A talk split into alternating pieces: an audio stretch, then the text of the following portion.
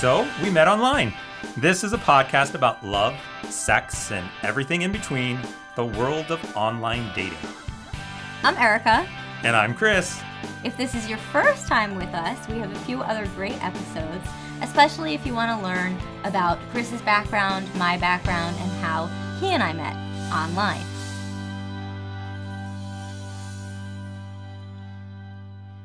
So I talked to Randall, and he had an interesting dating story. It's something we've talked about, you and I have talked about before, where a lot of people put a lot of expectation into the first date after a divorce or after a long-term relationship. Yes. And this story is definitely no exception. Okay, let's listen.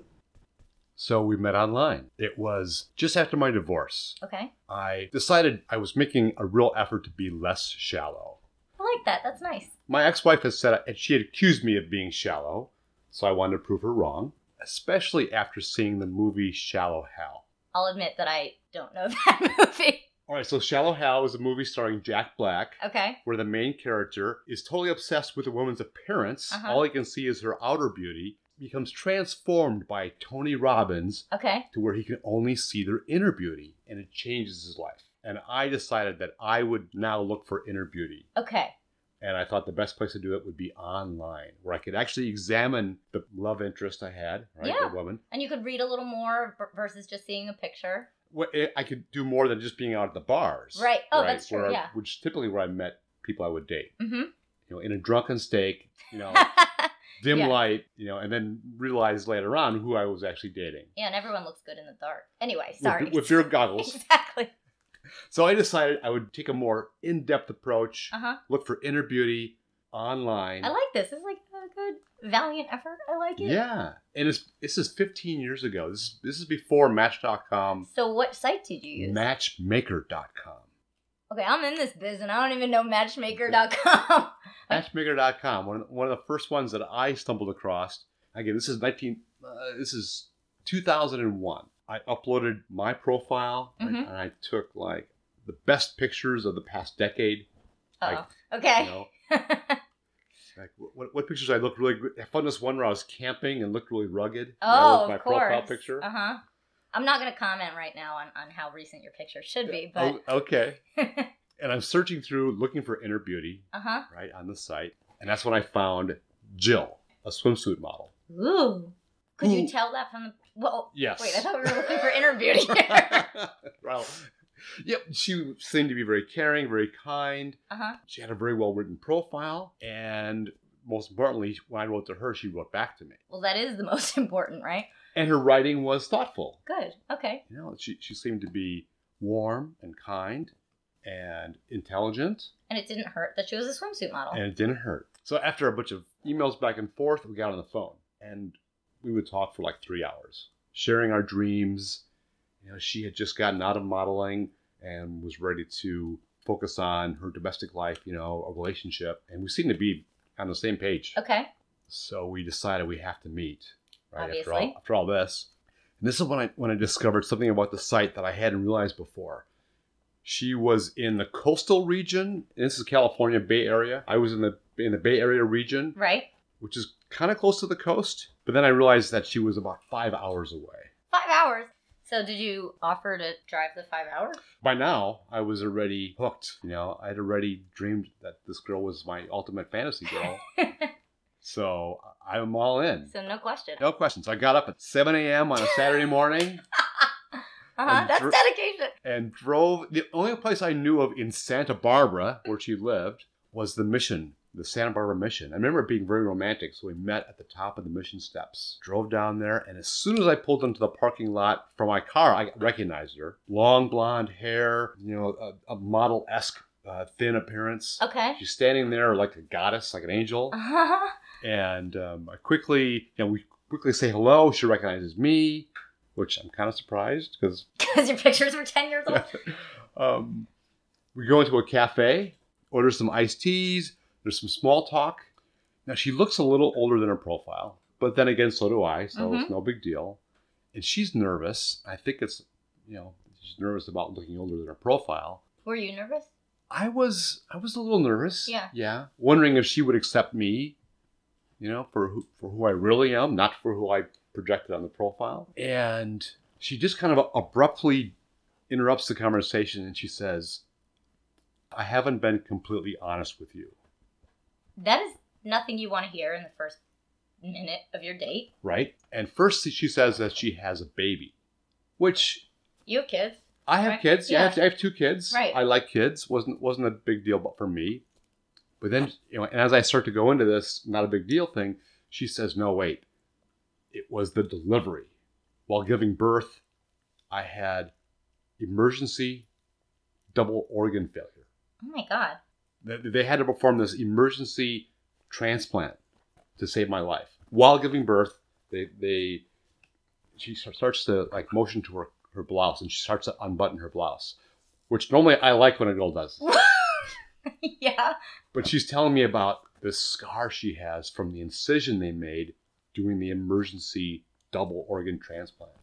And it's a scar, and, yeah. it's a nasty scar because it's right, you know, right in front. And she only unbuttons a couple buttons, but I get the idea. It's like as thick as my thumb, and it's a pretty gnarly scar, and it goes like the entire length of her torso. But I'm thinking it's only skin deep. And also... Inner beauty. Inner beauty. I'm also emotionally scarred from my divorce. So... So you're in sync, sort of? Yeah, we're in sync. And I'm taking all this in. I don't know why she told you.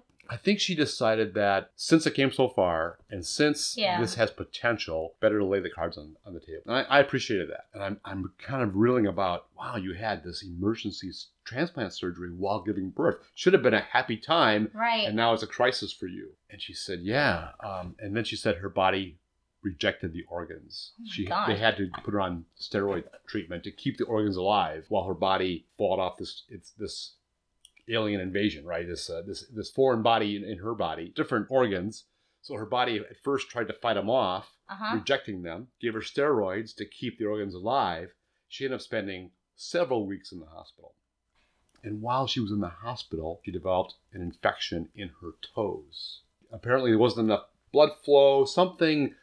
She developed gangrene in her feet. Oh, my God. And you're learning all of this within the first 2 minutes of the date. Maybe now 20 minutes. Okay. All right. Right. And she looks down at her feet. And I look down at her, what she's looking at, her feet. And she raises the pant legs up. And there's 2 silver metal poles where her ankles should be. Wow. She's on prosthetics.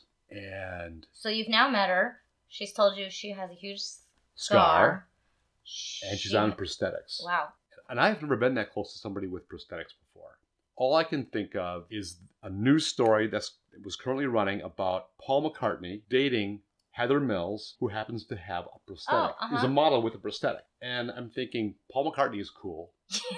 You know, it's cool. I mean, so how are you feeling about her at this point? Well, I'm still thinking about the connection we had from the email and the phone calls and from my fantasy image that had built up. Because we had talked for 3 weeks before we got together. So I had already built up this big image of, this is my perfect ideal woman. And now she's revealing surface sea scars. And I'm thinking of Shallow Hal. I'm like, who the person is on the inside is really a great person. And almost thinking that it's kind of noble to see past these scars, like Paul McCartney has done. So I'm thinking, this is my chance to prove that I've become more in-depth, less shallow. I feel like there's more. Yeah, there is more. Oh, no. I feel like everything happens in threes. I feel badly for this one. I mean. Yeah. She said that after the surgery and after the amputations and after being in a wheelchair for months, when she got fitted with prosthetics, it was freedom for her. She got a chance to actually get out of the house. Right. To actually feel like she was human again, not wheelchair bound. She got invited to a party, a fancy party, and she dressed up, and she says... to me, did you know that hairspray is really flammable? Oh my God. And I'm afraid to know what comes next. Because she says that, and she got too close to these like lit candles. She was kind of unsteady on the prosthetics. She you know, still was wobbly on them. And she like bumped into some candles, and her hair caught fire. Oh my God. And it just went up. And she froze because she didn't know what to do. She didn't know how to handle the prosthetics. She didn't know what to do. Oh, my God. And she just stood there in a panic while her hair was quickly in flames. And thank God she says. Thank God this guy took off his sport coat, threw it over her head, and put the fire out. A man put the fire out with his sport coat? Yeah, he just saw it, took the sport coat off, threw it over her head, put the fire out, but it burned 80% of her scalp. And she lifted up the edge of her wig to show me that this is a wig. That image of imagining her with her hair on fire, and I just needed a break. Well, were her pictures her before all of these things? Yeah. Oh. And she did still look like that, just a little older version. And from a photograph, you can't tell what's under your pant cuff. Of course not. Or under your blouse or under your wig. Right. These are all just, under the surface things. Not character things. On your quest for inner beauty, though, I bet you didn't expect this to be your first date out there. This was real. This is a true test. Yes, absolutely. And I just needed time. I needed a timeout, a huddle. Yeah. And so I said, "Let's go to a movie." So so I wouldn't have to engage in conversation. I could just kind of check out. And so we walked a couple blocks down to the Cabrillo Theater, and as we got close, I saw the movie poster for Shallow Hal. Oh no. I had two thoughts. One, I really could use the pep talk, but two, it'd be way too obvious. So we went into A Beautiful Mind instead. Okay. Also a good movie. We finish the movie. I invite her to dinner. We sit down at dinner, and she pulls a mini photo album out of her purse and starts showing me the pictures that I saw on her profile, pictures of her swimsuit modeling career. So she's trying to hold on to that, maybe? She says to me, "Look, I really am a swimsuit model." But what struck me is she still sees herself as beautiful.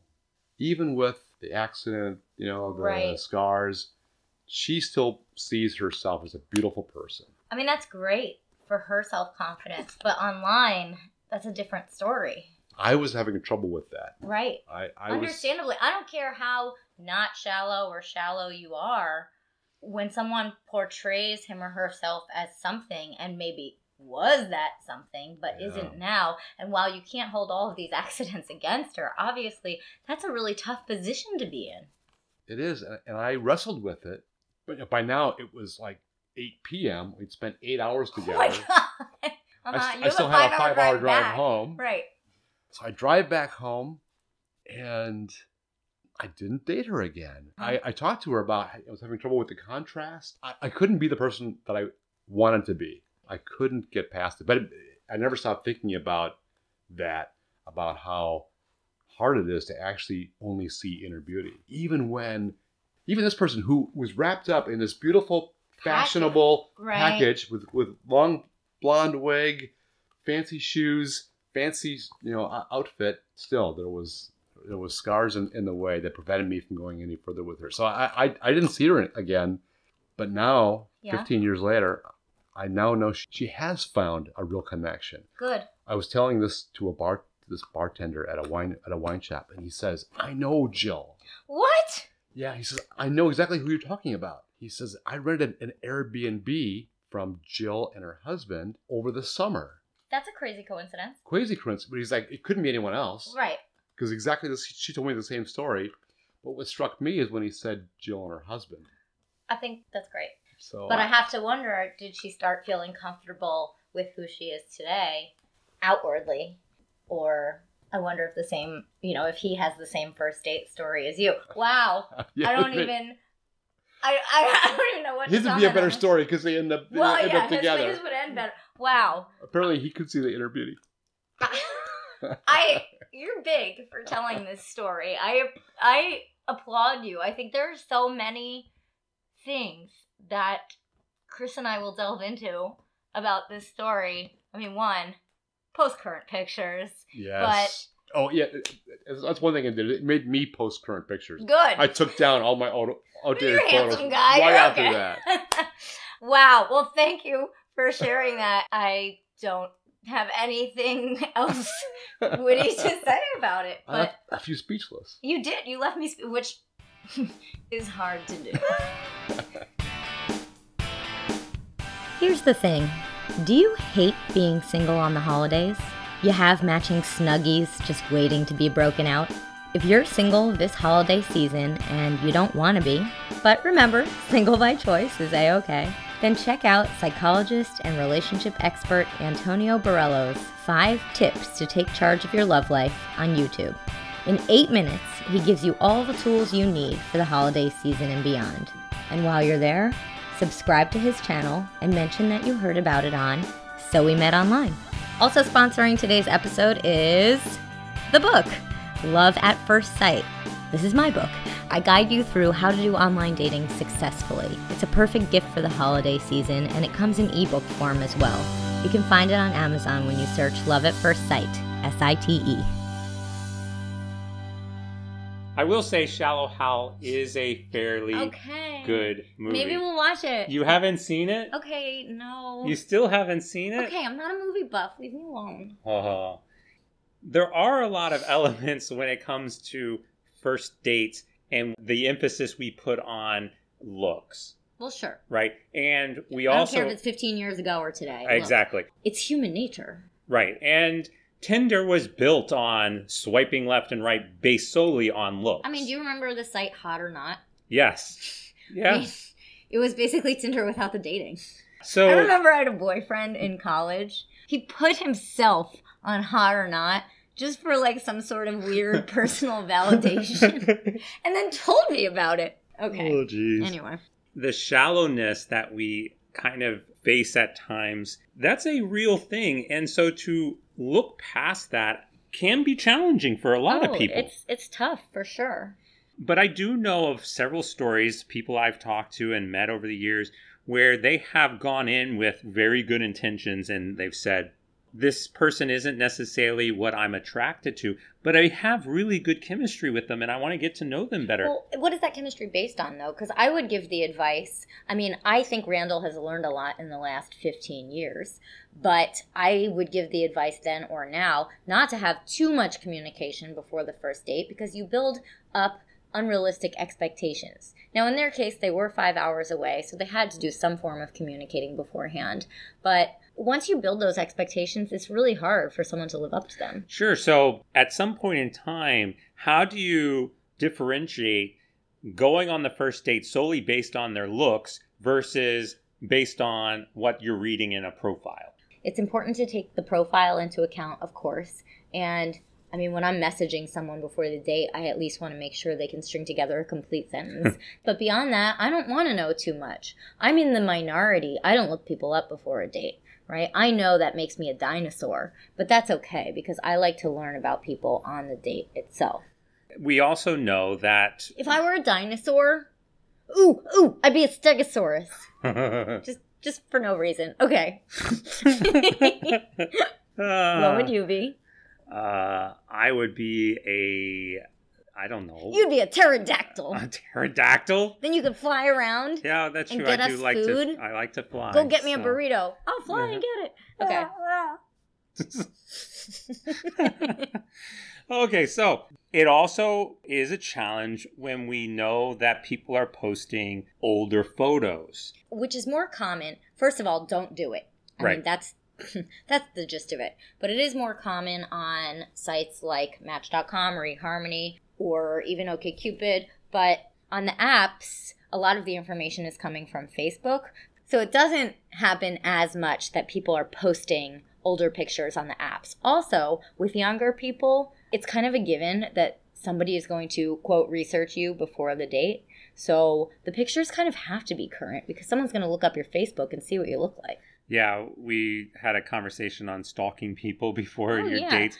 Look, I've come around to the fact that it's going to happen. Like, I still don't care for it, and I still don't do it, which I know makes me old-fashioned or maybe even puts me at a disadvantage when I go on dates, but I like to take the date at face value. Now, I assume now that people have looked me up before the date, which is not an assumption I would have made, say, 2 years ago. Yeah, I definitely believe it's become more popular or more easy to do recently. Right. Now, how recent do the pictures have to be? I will say within the last year, unless you have changed something major about yourself. For example, I dyed my hair fairly recently. And so it was important to post pictures with the new hair color because the last thing you want is to get on a date and for someone to say, you don't look like yourself. I saw a profile once and she had 5 pictures on her profile And in all 5 pictures, she had a different color hair. Well, maybe she dyes her hair all the time. Well, which yes. I get that. That makes sense. But I was swiping through and I'm like, well, which version am I getting? So ask her. When I show up, which one am I getting? Which, you know, if you're, what are Skittles or Taste the Rainbow? Oh, which rainbow? What am I tasting tonight? No. Oh, come on. That was not a euphemism for anything. Okay. But I will say, the older people get, the more apt they are, and again, it doesn't make it okay, to post older pictures. 1, because you probably just have more pictures from certain time periods. And 2, you think you look less different. So if I were 66 years old, say, and I posted a picture of myself at 52, I probably think it's still in the realm. It's not. Sure. But I'm 36. If I post a picture of me at 22, I'm a different person. Right. Exactly. So none of us think we look different because we see ourselves in the mirror every day. But you know, when you don't see someone for 6 months, you notice if they've picked up a few pounds or if they've lost weight or if they have more ear hair than they used to, whatever it is. But we don't notice that on ourselves because we see ourselves every day. Yeah. Yep. I also want to talk about, with regard to Randall's date and all of the things she showed him on the date, her burn and her scar and her prosthetics and all of that, it kind of made me think about, what if you have a disability? This is separate and apart from the woman on Randall's date. This is a more general question, because I've worked with people before who had, you know, various things in their lives. And the question is, you have 3 choices. Do you post these things, whatever it is? And obviously it differs person to person and whatever this disability or perceived disability is. But do you post it in your profile, or do you express it to someone after you've connected but before you meet, or do you wait till you've met? Now, I had a client who was in a wheelchair. That was important that we express that in his profile, because it's going to be the first thing people notice. And you have to make sure that your date is comfortable with the fact that you're in the wheelchair, or is at least aware of it, right? You don't want to get to the date, have the person see that you're in a wheelchair, and if they have any preconceived notions about what that means, reject you for that. Right. So that's important to say up front. I've also worked with a client who was deaf. We did put that up front too, because on dates, he would bring a notepad. I had a client who was blind. We put that up front as well, because certain little things, like he had to take the subway to a date because he wasn't driving. So he felt that that was important to share up front, and I completely agree. Now, if it's something that is not surface, or if it's something else, I can't even think of any examples right now. I met somebody who was deaf in one ear, and they didn't share that on their profile. And when I got to the date and I started communicating with them and talking with them, they said, I'm really sorry, I'm deaf in this ear. I can't really hear. You're going to, you know, so if I turn to the left or whatever, that's why. No, I wouldn't see that as a need to know up front. Right. So I do think that there are some levels, or what you should share on your profile versus what you probably could share in person. Sure. But I do believe it's very important to be more open about that sooner rather than later. Right. This is probably about 6 years ago. I had a female client in her 60s, and I don't want to use this word, but I have to. She was, I'll go with particular about who she would go out with. And she didn't want to go out with most of the people I found for her online for one reason or another. And she connected with this man, also in his 60s, and they had nice rapport online. And then after they scheduled the date, but before they met, he sent her an email saying, I have to tell you something. I don't remember what the particular, what he called it, what scientific name it was, but he had had some sort of issue with his stomach, and he needed a tube to eat, and it had to be liquefied. And he said, I'd love to go out for tea, you know, which is a liquid, and I just want to express this to you up front, and I hope you'll still want to go. And she pleasantly surprised me when she went, and I actually liked the guy. I thought that that was appropriate at that point to tell the person. And then if she didn't want to go, so be it. And if she did, okay. Yeah. Again, I think a common theme in a lot of our podcast is honesty is always the best policy. Right. Is being able to share who you are. But where's the line? I mean, that's a tough one. Well, I don't know if there really is a line. Well, like, for example, Okay, how about a sexually transmitted disease? I don't think that's anyone's business up front, right? And a client of mine went out with someone, this was so long ago, I don't remember who had what, but the person expressed on maybe the third date that he or she had genital herpes. Mm-hmm. And my client was really upset about this, saying, this person should have announced that up front. And I disagreed. I said, look, less a medical issue. I mean, you know, that's common, actually. It's more of a stigma issue. And why should this person be telling all the strangers online? And we don't know if this person's going to sleep with you yet. Like, I think that's something intimate that can wait. Well, I think that specific conversation goes hand in hand with just having sex with a person and how you pace that, right? Sure. So we've talked about sex on the first date or sex on the second date, third date, fourth date, whatever. Talked about sex a lot. We do. So if I'm on the first date and it's really just about getting to know somebody, I might not be thinking about having sex with this person at all. Right. Right. So yeah, right. Come on now. Give me a break. It may not matter. But I think for a female, right, they've already started to sit there and say, I'm going on this date with a hope or with an outlook and almost an expectation that if it goes well, I want it to go to the next level. That is the opposite of what I would say. I would say the man goes on the date. He has his little binary, one I'll sleep with or zero I won't. And a woman takes the whole package into account. Well, no, that's what I'm saying is you're right with the guys has the rating system. I know. But the woman does take that whole package into consideration. Sure. And so if that whole package leaves out like, oh, he's got a sexually transmitted disease, that just negates everything that she has built up for in that package. Because if that came out before someone got to know you, then you would be dismissed simply based on that. Your entire reputation, your entire whatever would be based on your sexually transmitted disease.